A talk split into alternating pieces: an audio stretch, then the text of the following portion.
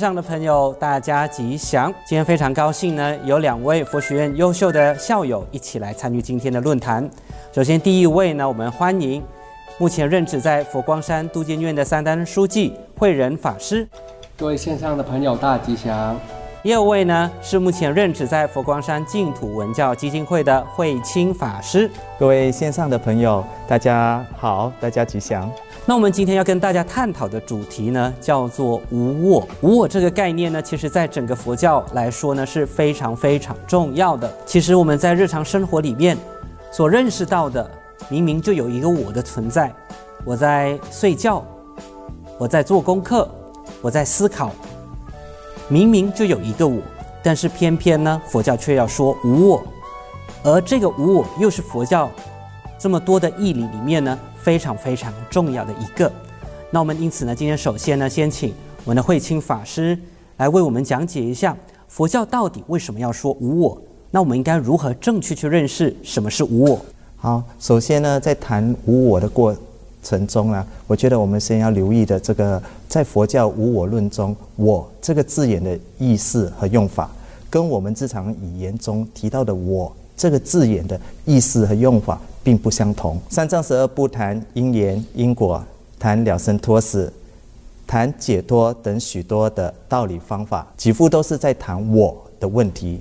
就像生活中，每当要表示意见时，总会说“我认为怎么样”，“我的想法”，“我的看法”，“我喜欢”，“我讨厌”，都会把我摆在第一位。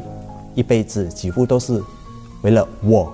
而活学佛修行不是否定我，而是去认识我、了解我，把关于我所有的现象弄清楚明白。不管在任何环境、时间，都能发现自己的我。这必须在每个当下去把握，如此才是修道人。如何从五蕴里面去认识什么是我？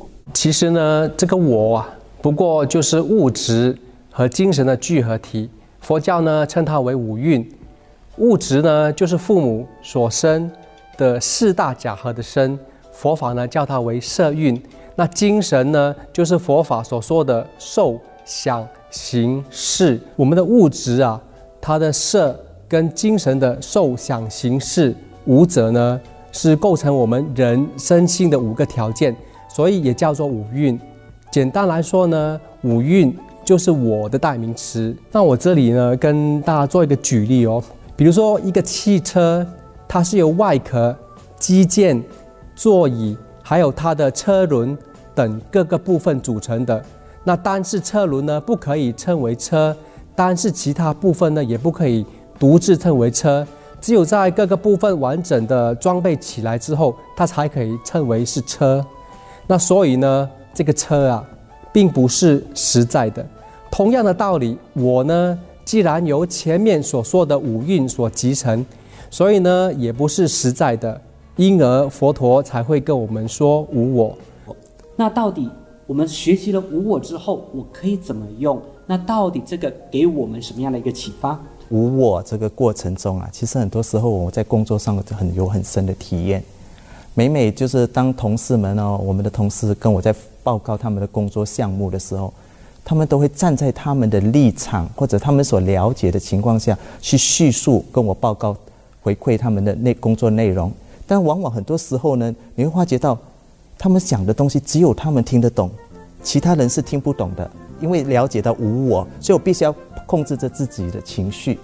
所以我很多时候呢，就是还要按着自己的那个那个性子啊，完。完全的、慢慢的听他，带着微笑的，让他很自然的叙述他的工作内容。接着呢，我再帮他整理，整理完了才会跟他说：“你刚刚要报告是不是这样、这样、这样？”他就跟你说：“是的，师傅，我要跟你报告的就是这样。”哦，原来我的主管知道我要表达的是什么，他们会觉得更高兴，就是说我听得懂他们讲讲的是什么。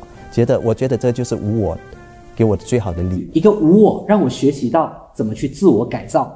让我自己变成一个更好的人，更好的一个同事，更好的领导者，甚至是一个更好的聆听者跟沟通者。无我给你学习到的积极意义又是什么呢？好，首先呢，我想问大家一个问题哦，你们还记得十岁的时候的你和现在的你有什么不同吗？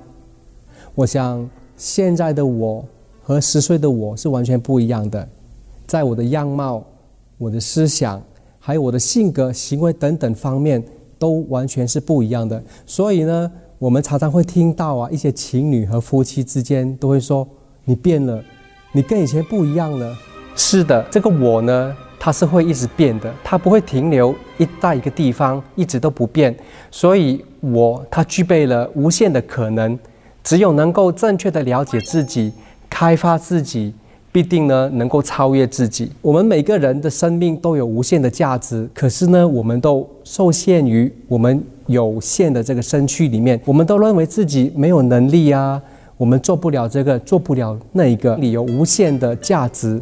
即使是残疾的小人物，也能够扭转乾坤；即使是残疾的小人物，也能够活出自己精彩的人生。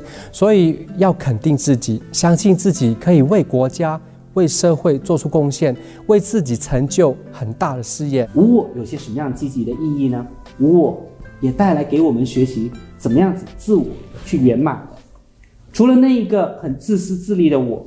其实佛教里面也讲到了另外的一个我，这个我是圆满自在，能够可以随心所欲的。那我们这一边呢，讲的一些名词，譬如说叫做涅槃也好，叫做真如也好，叫做真我也好，它其实要带出来的也是这样子的。当我自己能够从一个狭小的世界里面，当我自己能够扩大自己，其实那个才是真正的一个活出自我。我自己不受这种种的一个限制，其实我拥有的世界更广大。在佛教里面所说的诸佛菩萨，其实他们都突破了自己的一些困境，而尝试去学习，去帮助其他人。当我们在干观世音菩萨的时候呢，他要能够随自己现在遇到的众生而变现不同的一个身体，或者变现不同的一个身份的时候。这个过程本身就是非常需要无我的。想想看，观世音菩萨今天遇到的是一个小朋友，一个小朋友呢，他要说的话，毕竟是跟大人不一样的。